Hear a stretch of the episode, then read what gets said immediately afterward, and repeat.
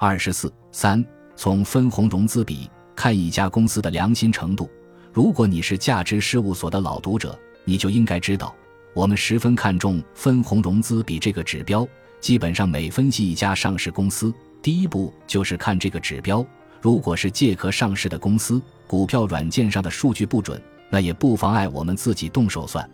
其实在最开始投资股票的时候，天真的我们都不知道看这个指标，当时大家注重的是股息率。打个比方，一家公司目前的股价是15元，它在2018年每10股分6元，那么对应的股息率就是 4%。 对于这样的公司，我们自然会青眼有加。道理很简单，光拿股息就能跑赢绝大多数理财产品了。那么为什么我们会这样注重分红呢？我们要知道，股票的背后对应的是一家公司，你拥有多少股票，就拥有相应比例的分蛋糕的权利。假设上市公司不对股东进行分红，也不在股票市场进行增发和回购，是不是可以理解为股票市场和上市公司完全剥离开了？甚至你完全可以将其看作是两个独立的空间，股票市场随心所欲的炒作和上市公司没有任何瓜葛。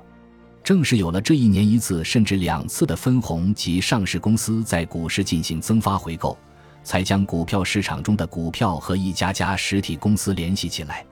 才能让价值投资者有价值可挖。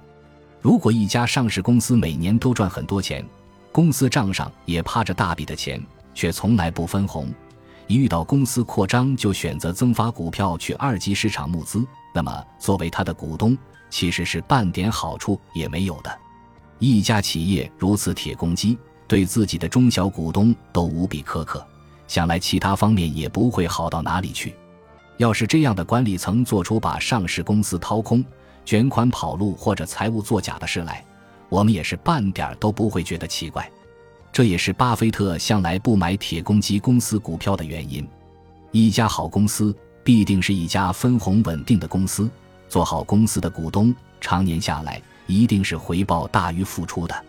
我们在此再举个巴菲特的例子，大家都知道，他向来很讨厌航空股。在20世纪80年代的时候，航空公司确实一直很难赚到钱，当时的航空业处于大混战时期。但当时的美国航空面临恶意收购，高管向巴菲特求救，经过协商，巴菲特买了 3.58 亿美元的优先股。之所以答应买这个优先股，是因为巴菲特给自己上了重保险：一，每年有 9.25% 的股息，就好像买的不是股票而是债券；二，保证巴菲特可以在10年后把这些股票卖回给公司，算一算其实10年光股息就回本了；三，可以以$60的价格转换成普通股，当时的美国航空股价约$50。这么看又很像可转债了。虽然在此之后，美航出现好几次重大事故，巨亏好多年，不要说股价表现了，连给巴菲特的股息都付不出来，拖欠了2年。1995年，巴菲特想以买入价格的5折转让这笔股票，割肉出局，但都没人想要。还好没人愿意买。1996年，美国航空扭亏为盈，且越来越好，加上后来补发的股息，当初的合同有惩罚条款，延迟支付股息除原有欠款外，需额外加付利息。巴菲特最终在美国航空赚了非常多的钱。在此，相信你已经体会到了股息的重要性。要不是这么多年的高额股息，巴菲特是不会同意买入美国航空的优先股的。同样，要不是这么高的股息，巴菲特后面是不会赚这么多钱的。在卖出公司时，光股息就收了 2.4 亿美金。那为什么我们会说以前天真的时候看分红率，现在成熟了就看分红融资比呢？因为分红率仅能代表公司这一年的分红，有些公司常年不分红，突然有一年分红很高，你要是因为这个被吸引进去了，等待你的就是镰刀。给大家举个例子感受一下。图中这家公司叫做方大碳素，之所以2017年分红很高，涨得也很猛，全是那年运气好，公司产品因一系列原因大幅涨价，连公司自己都知道这样的情况不可持续，所以当年赚的钱除了分红分出去，就是买了理财产品，根本没想过扩张产品线。所以公司某一年分红很高，很可能是因为该公司是个周期股，正好处在周期的巅峰，或者运气好，那段时间正好天上掉馅饼，挣了平时挣不到的钱。因此持续稳定的分红才会显得越发重要。分红融资比就是一家公司历年来所有的分红和上市以来所有融资的比值，比如格力电器上市23年，分红融资比105/300，也就是说，这样的公司，假设你拿个10年、20年，即便股价不涨，光是分红大概率都能让你回本。这也是为什么你会发现，很多长线投资者，他持股的成本居然是负的原因所在。这个指标该如何看呢？一个快捷方法，很多股票软件里都自带，大家可以直接看到，比如同花顺手机 App， 在简况那一栏的分红融资里就可以直观看到，把公司自上市以来的财务报表都下载下来，将公司每年的分红金额相加，历年的融资金融相加，两个相除就可以。下面我们举一个例子，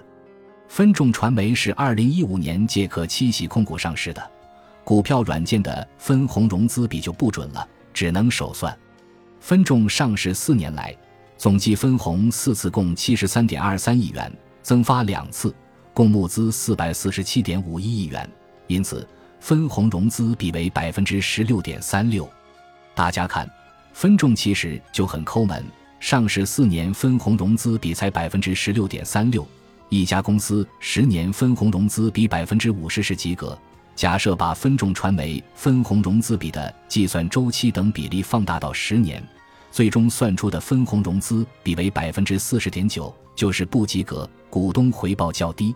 当然也有朋友会说，腾讯就不分红，巴菲特的伯克希尔哈撒韦也不分红。如果一家上市公司处于扩张期，钱在他手上回报率惊人，他当然没必要分给你了。作为腾讯、伯克希尔哈撒韦的股东，吃股价的成长红利就可以了，完全不需要分红。那么如何判断一家不分红的公司是不是好公司呢？这就要进一步深挖财务报表了，也就是我们后面陆续要给大家讲的。本集播放完毕，感谢您的收听，喜欢请订阅加关注，主页有更多精彩内容。